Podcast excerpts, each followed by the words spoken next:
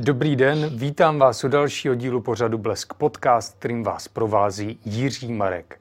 Hnedka na úvod vás chci jako obvykle požádat, pokud jste s námi spokojení, nebojte se a odklikněte sledovat nebo odebírat ve vašich podcastových aplikacích. Nyní se budeme jako obvykle bavit eh, o válce na Ukrajině a hlavním aktérovi, ruským prezidentovi Vladimíru Putinovi.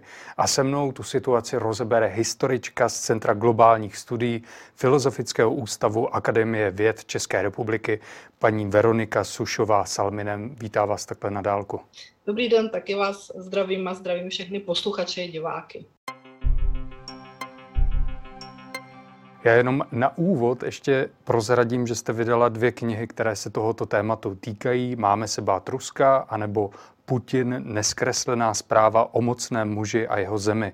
Tak jenom, abyste, milí diváci a posluchači, viděli, že jsem vám vybral to nejlepší k tomu, co je dostupné na českém odborném, nechci říct trhu, ale v české odborné oblasti. Tak hnedka na začátek. Jaká byla reputace, spíše teda popularita Putina podle nějakých průzkumů a jeho pozice před útokem na Ukrajině v Rusku?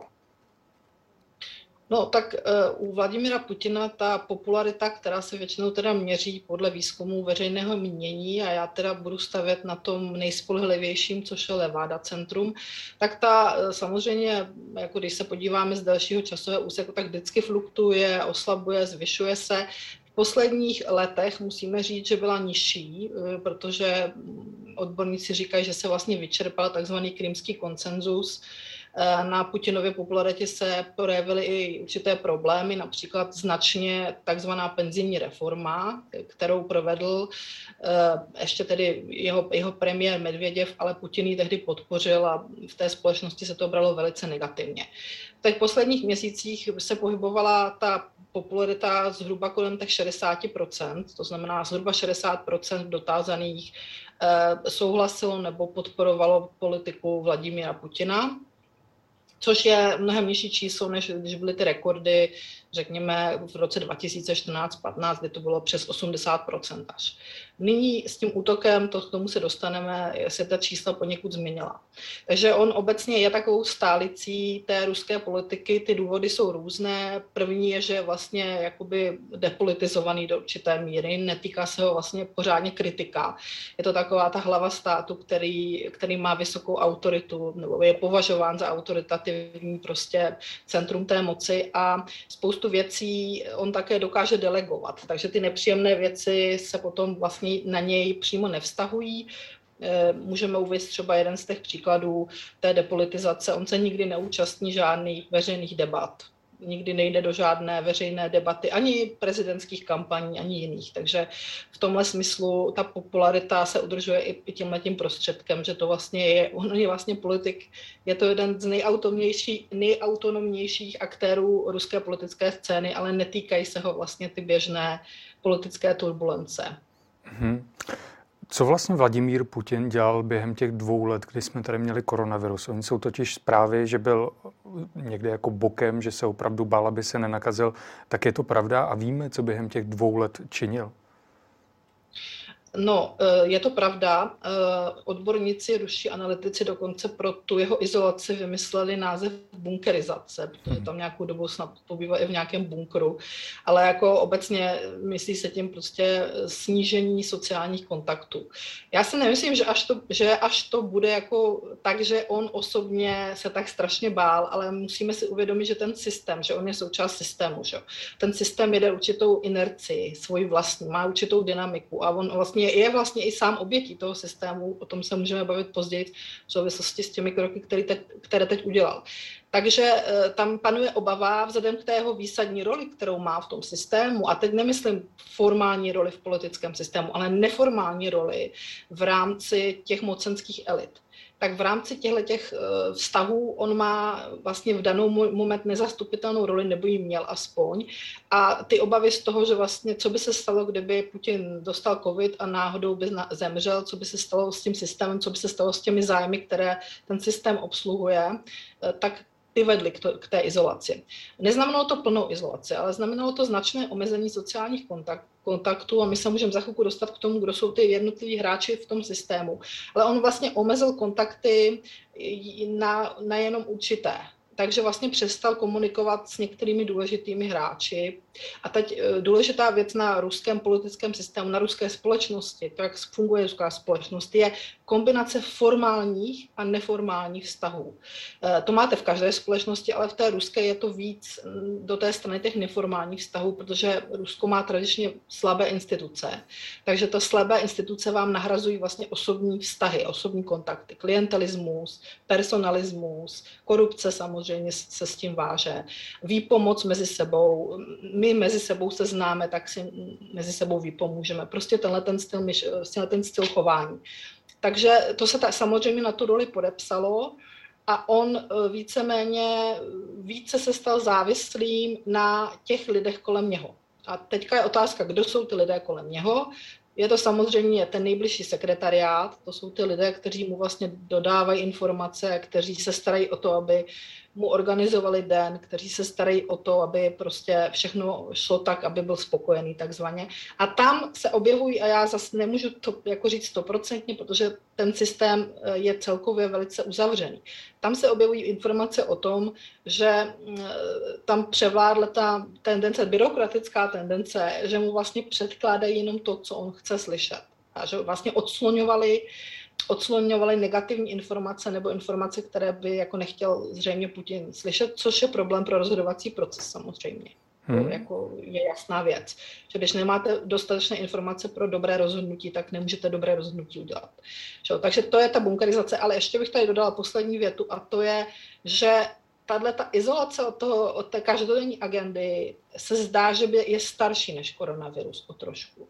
A já si myslím osobně, jak Putina sleduju, že už se tam projevuje i určitá únava a věk samozřejmě.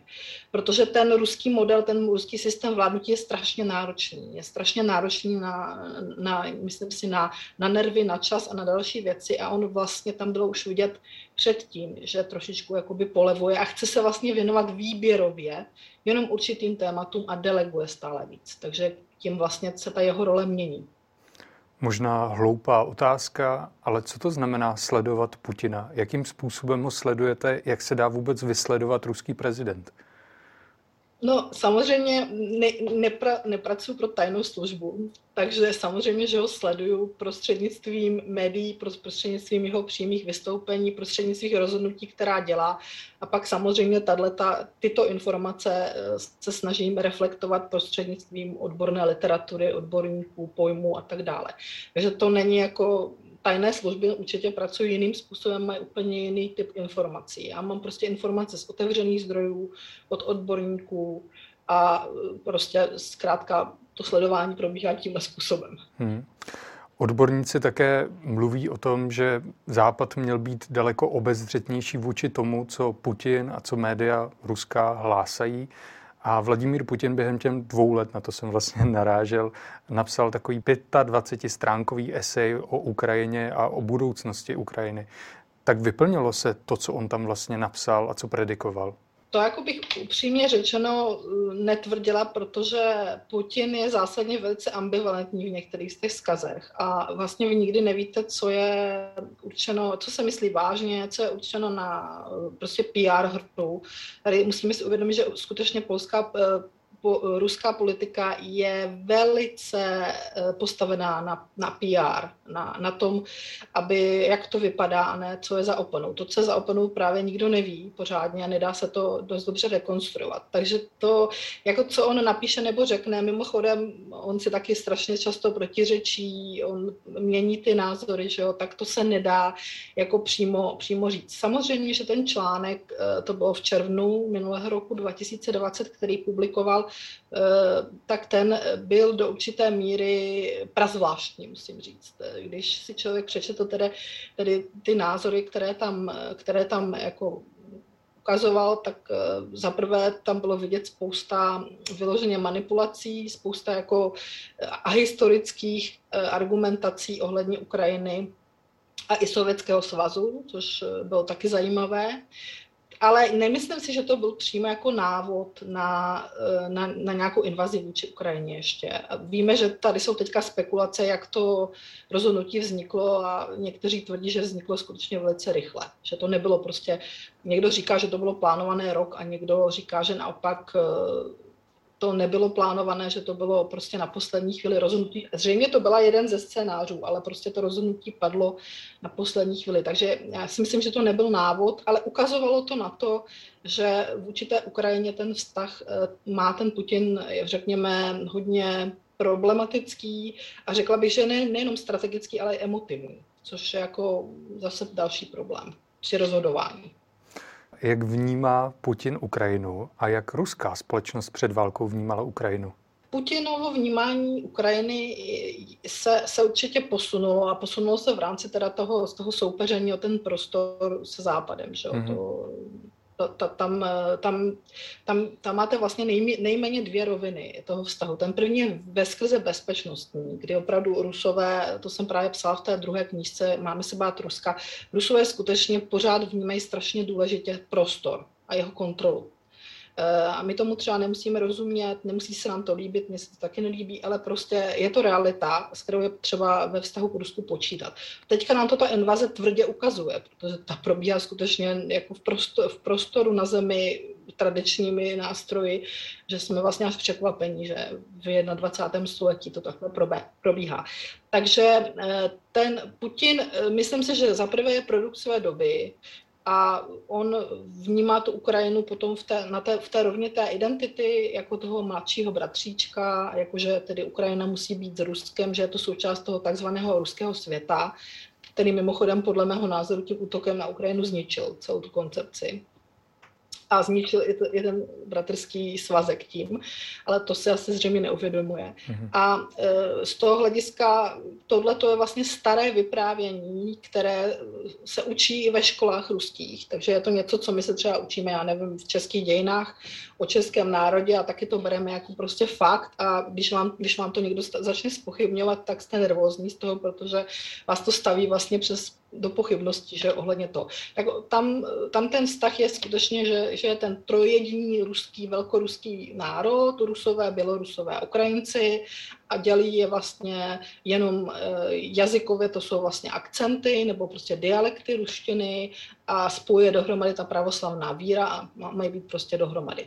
Do značné míry eh, ruská společnost to vidí podobně. I když zase bych nechtěla jako generalizovat, mm-hmm. protože myslím si, že mladí lidé už to vidí jako jinak. Protože jsou zvyklí na to, že ta Ukrajina je samostatná. Tady si musíme uvědomit, že to taky je trošku jako my jsme, třeba, kteří jsme vyrostli za Československá, tak eh, jako dětem, které nevyrostly už za Československa, těžko budeme vysvětlovat, co to, to pro nás to Československo znamenalo. Takže tam vlastně se mísí tyhle ty dvě tendence. Jedna je otázka té identity a je tam evidentně nějaká emotivní linie i eh, je to i generační záležitost u Putina a pak ta bezpečnostní, která jako to jsou ty tvrdá fakta, to znamená prostě představa, že Ukrajina může sloužit jako nástupiště útoku na Rusku a proto musí být pod ruským vlivem.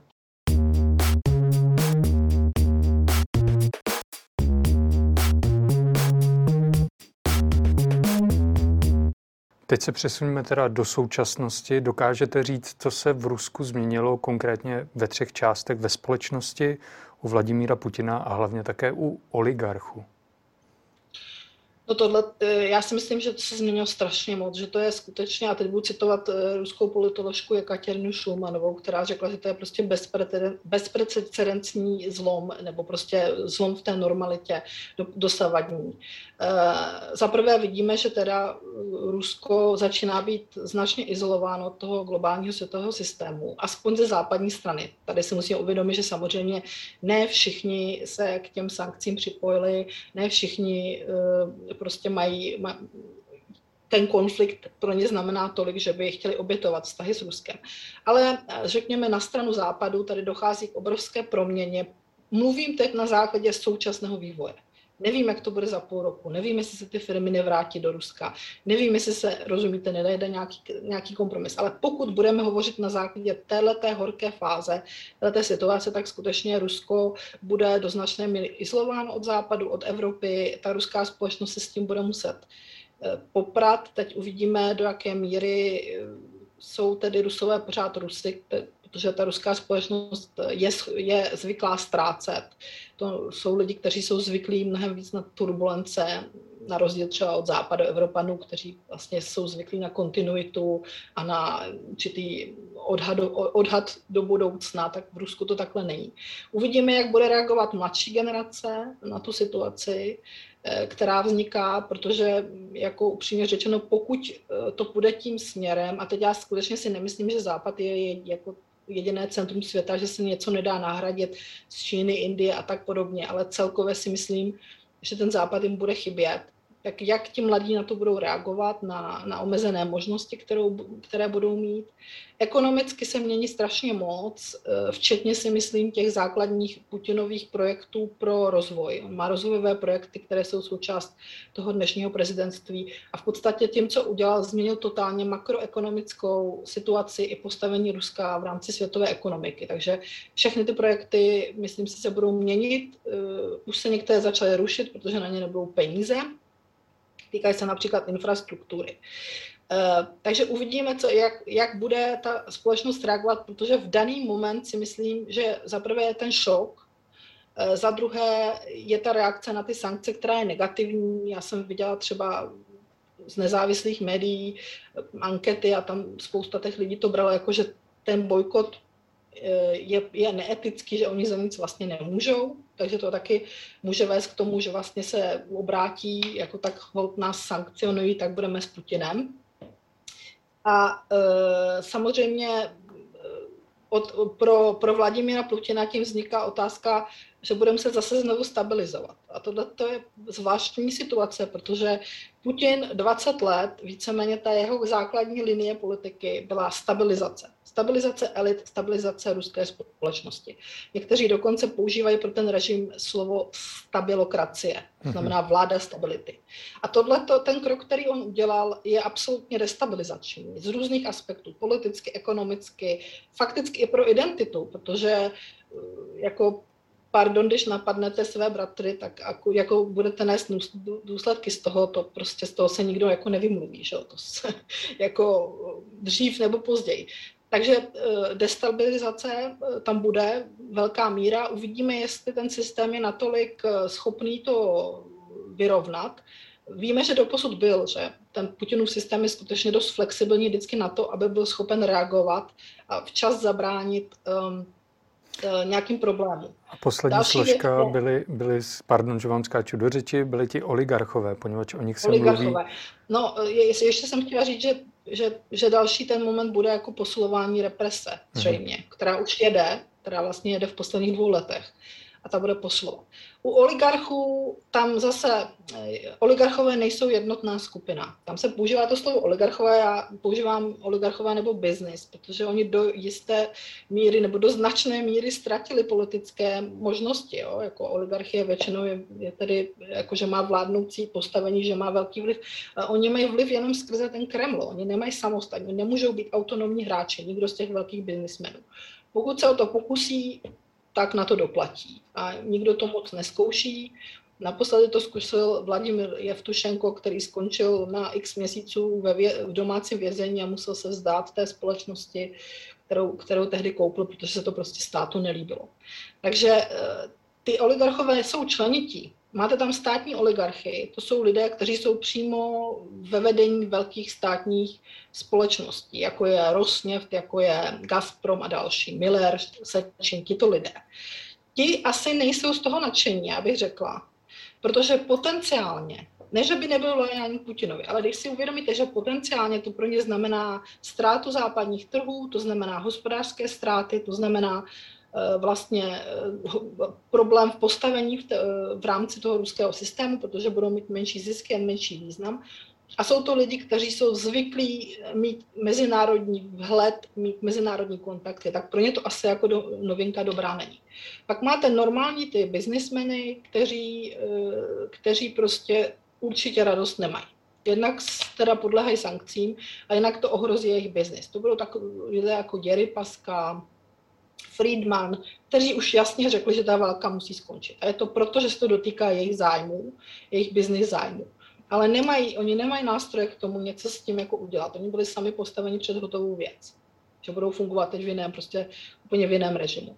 A pak máte třetí skupinu oligarchů, kteří jsou spokojeni podle mého názoru, nebo se nemusí tak moc obávat. A to jsou ty lidé kolem Putina, jako Timošenko, Rottenberg eh, a další. Protože to jsou lidé, jejichž zisky stojí na to, že poskytují vnitřní služby tomu režimu. Třeba stavby, jo, stavebnictví a další.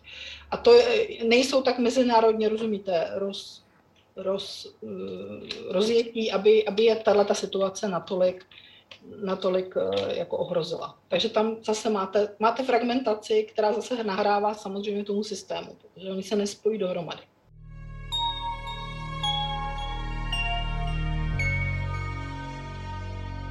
Stále sledujete pořad Blesk podcast, kterým vás provází Jiří Marek a se mnou je tu také historička Veronika Sušová Salminem. A teď si povíme ještě něco o Vladimíru Putinovi, tedy ruském prezidentovi.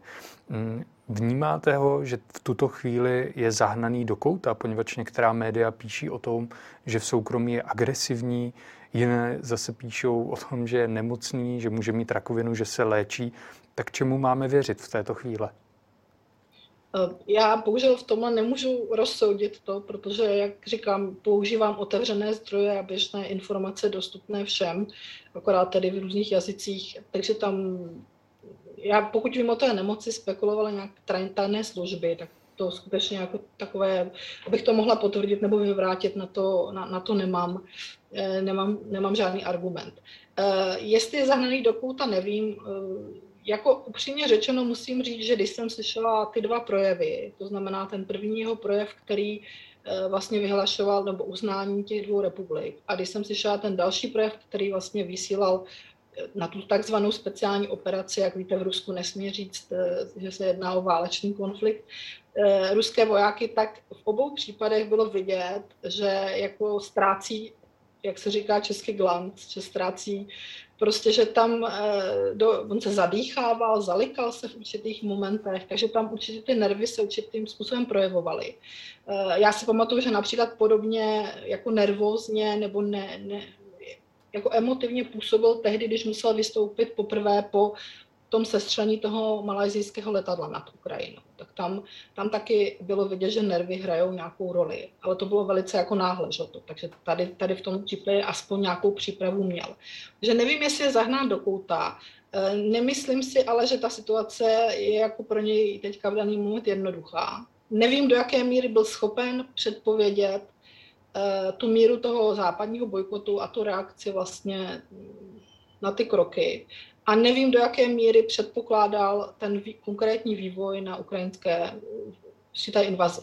Protože tam zase, nejs, já nejsem vojenský odborník, ale zdá se mi z těch informací, které mám, že ta operace se nejspíš nevyvíjí nejlepším směrem. A teď to nebudu hodnotit jenom vojensky, ale hodnotím to i politicky, protože vidíme, že Ukrajinci se spíš sjednocují proti tomu vnějšímu nepříteli, než že by začali řešit, kdo je ruskojazyčný a kdo je prostě jako pro Rusko a kdo rozumíte. Že on vlastně zřejmě, jestli věřil tomu, že tam vlastně napadnou tu zemi a dojde k rozpadu té vlády, sesype se armáda, ukrajinská armáda a ti lidé, které on přišel zachraňovat před tou genocidou, se je budou vlastně vítat jako osvoboditele, tak ničemu takovému nedošlo. Spíš má teďka k dispozici finský scénář, za, za, za finské války, kdy k tomu se můžeme dostat, když byla vlastně sovětsko-finská válka, tak jedním z důsledků toho bylo sjednocení finské společnosti, která byla po 20 let silně polarizovaná v důsledku občanské války.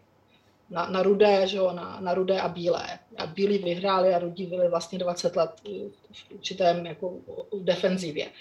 A ta agrese ruská, tedy sovětská tehdy, Stalinová agrese, vlastně tu společnost sjednotila a do dneška z toho ta společnost vlastně pozitivně žije. Takže tady jako myslím si, že asi nebude ale zase nevíme, jaké má informace. My nevíme, co mu dávají v těch deskách. On dostává červené desky s informacemi.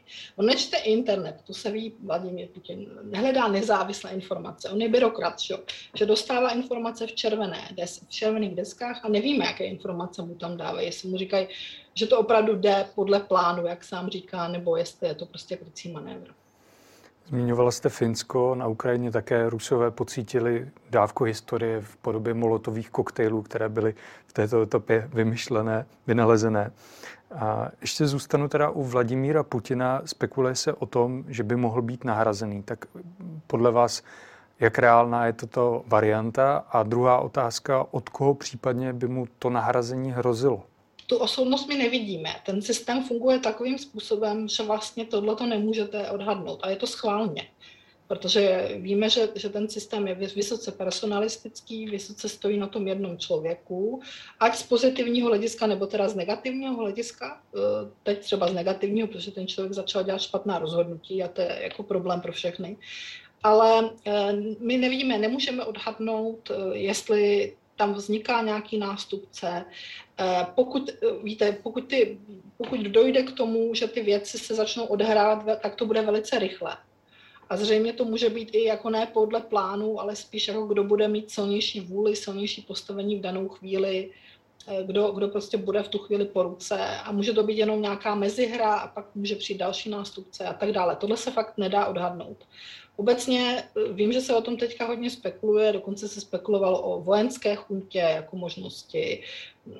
hovorilo, hovořilo se o tom Bortnikovovi jako o možnosti, že by ho mohl nahradit a, a že by se jednalo teda o nějaký násilný puč.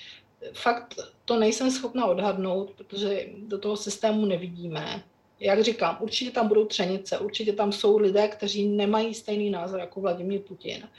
A mimochodem na zasádání té bezpečnostní rady k uznání těch republik, pokud jste se pořádně podívali na obličeje těch lidí, tak jste si mohli všimnout toho, že se to spousta z nich velice nelíbilo. Ale prostě neměli, neměli na výběr. Ten systém taky tak funguje, že prostě jako opozice na, navenek se nedává najevo. Opozice je, ale je vnitřní a nevíte ty vnitřní boje v rámci, v rámci toho kremelského systému, kdo proti komu a kdo vyhrál, kdo prohrál. To můžete jenom odhadnout. Takže následníka já vám nemůžu říct, ani nemůžu říct, že k tomu dojde. Může tomu dojít, zítra může tomu dojít za půl roku, ale může k tomu dojít v roce 2025 nebo 2030. Já skutečně tohle vám nemůžu říct. Velice těžko se to odhaduje. Co si myslím, co odhadu já teďka je, že Putina čeká destabilizační vlna a bude mít co dělat, aby, aby to nějakým způsobem uhájil. Eh, bude to záležet na spousta faktorů. Jeden faktor je, jak jeho vláda zvládne dopady sankcí, jakou prostě udělá sociálně ekonomickou politiku, jak moc podpoří tu společnost v těch dopadech. A druhá, druhá ta otázka pak bude, jak se bude vyvíjet ten konflikt dál. Protože pokud ten konflikt se bude vyvíjet eh, dlouhodobě, jestli se z toho stane dlouhodobá válka, kde oni budou vysilovat se Rusové a bude to, bude to stále drsnější, bude tam stále více ztrát na obou stranách, dojde, řekněme, úplně v tom nejhorším scénáři k nějaké čečnizaci toho konfliktu, tak eh, to si myslím, že bude další destabilizační faktor, s kterým bude muset nějakým způsobem ten systém pracovat.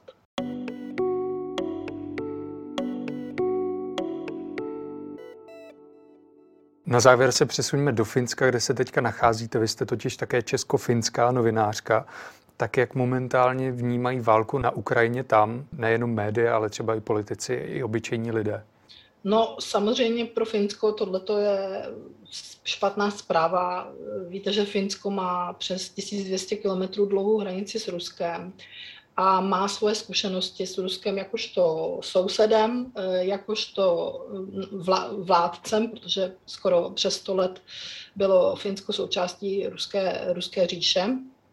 A musím říct, že když jsem právě, jak jsem odkazovala na ten první projev Vladimíra Putina ohledně uznání těch lidových republik, kde vlastně Putin citoval, nebo respektive velice drsně kritizoval Lenina a sovětskou politiku národnostní, tak tam jsem si říkala, že tohle to jsou přesně ty kroky, které tady ve Finsku budeme vnímat velice negativně, protože Finsko získalo nezávislost od Vladimira Iliče Lenina, ne Putina, přesně eh, v roce 1917 tak, eh, tak eh, tohle to budou vnímat velice negativně. Jako, jak si to vykládat, čo? protože ono si to můžete vykládat různě a teď v rámci té Ukrajiny si to jako moc hezky nebo pozitivně vykládat nedá. Druhá věc je skutečnost, že eh, je tu určitá zvýšená bezpečnostní riziko, které z toho chování Ruska vyplývá protože Rusko ukázalo, eh, že je ochotno použít vojenskou sílu. Nebudeme se teďka bavit, proč ono vlastně jinou sílu nemá jako velmoc, to je ten, jako ten hlavní problém.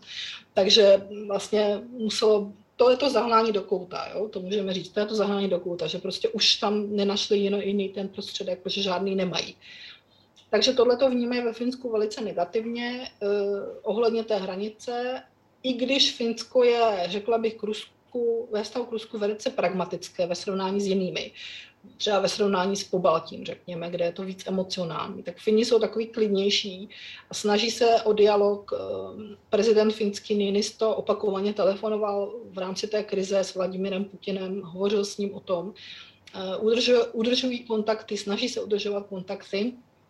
Nicméně samozřejmě, že se obnovila debata o členství v NATO pro Finsko, to znamená, do jaké míry by Finsko mělo eh, opustit ten, teďka to řeknu, semi-neutrální stav, protože jakmile jste v Evropské unii, tak ta klasická neutralita už jako mizí, na to jsou studie.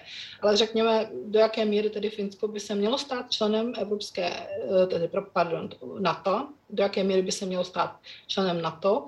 Eh, tady ta debata posílila, posílilo i veřejné mínění ohledně toho, to znamená více lidí se tíhne k tomu, aby se Finsko stalo členem eh, NATO, předtím to byla menšina, hm, nebyla proto, proto poptávka. Dodejme, že podobně to bylo v době krymské krize, že se zvýšila ta poptávka po NATO a pak se snížila, jak ta krize odezněla. Takže to je jako reakce vlastně konjunkturální. Ale jsou tu samozřejmě politické síly, které tu konjunkturu budou chtít využít eh, a které dlouhodobě jako prosazují ten euroatlantický směr. Je, jsou to určité brzdy, jednak, že to teda pořád není koncenzus v politické, řekněme, mezi politickými stranami. Další je vlastně, že Fině nechtějí nic udělat bez, bez Švédska tady funguje ta, jakože to partnerství v těch bezpečnostních otázkách, že pokud jako půjdeme do NATO, tak půjdeme se Švédskem. A Švédsko zase říká, pokud půjdeme do NATO, půjdeme s Finskem. No, takže zatím v daný moment je to diskuze, která, jak říkám, posiluje, ale zároveň s tím posilují, řekněme, formálnější vztahy k NATO mimo rámec toho členství. Jo? Takže Finsko intenzivně s NATO kooperuje už další dobu, to není teďka úplně nové a teď vlastně se hovoří o tom, že se ta, že se ta e, kooperace ještě posílí. Takže tady zase může, musíme říct, že to rozhodnutí Vladimira Putina vlastně vede přesně k tomu opačnému, k té opačné dynamice, než by potřeboval. A já se zase musím ptát, jestli když se rozhodoval pro tu invazi toto zvažovat. Protože ta psychologie je jasná, že když prostě napadnou sousední zemi, tak těm ostatním sousedům dávám skutečně podnos důvody, proč se mají obávat o tu bezpečnost. A těžko může si představovat, že budou jednat nějakým jiným způsobem. Takže tady eh, z tohoto hlediska je to, je to skutečně, myslím si, postrčení směrem k tomu NATO pro Finsko. Uvidíme, jak to dopadne, nevím, to, to ještě je předčasné, ale ta dynamika jde tím směrem. Jak to vypadá u obyčejných lidí? Mají strach, že by Rusko mohlo na Finsko, případně na Švédsko nebo po baltské země zautočit? Řeší se to v tom finském prostoru? No, myslím, že, že příliš ne, jako nepřijde mi, že by to bylo nějak přehnaně na tuhle tu stranu, jako že by, zaprvé, jako myslím si, že si většina lidí tady uvědomuje, že když sledujeme to, co se děje na Ukrajině, tak asi těžko bude mít Rusko teď sílu na nás útočit, že jo? To, to jako si myslím, že, že, že spíš nehrozí v daný moment. Ale do budoucna samozřejmě je to otázka, která, která tady je. Já musím říct, že Fini mají takový jako většinově eh, vyrovnaný vztah k tomu Rusku a nemají o něm žádné iluze. Jo, rozumíte? Není to, není to ani ta emoce jako úplná nenávist, ale není to ani žádná jako láska, je to takový jako no prostě jako co čekat, no je to prostě problematický soused. Já můžu trošku odlehčit to, tady ve, ve, ve Finsku máme, máme takový geopolitický vtip, který eh, říká, se ptá, kdo je, která země má lepšího východního souseda, jestli Finsko nebo Švédsko. No. A je, že, že samozřejmě Švédsko má lepšího východního souseda. Taký poplácání po ramenu. Já moc děkuji, že jste byla hostem našeho pořadu Blesk Podcast. Byla historička z Centra globálních studií Filozofického ústavu Akademie věd České republiky Veronika Sušová Salminen.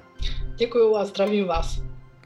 Já vás také zdravím, doufám, že se ještě brzo uvidíme a vám děkuji, milí diváci a posluchači, že jste nás doposlouchali, dokoukali a těším se zase příště.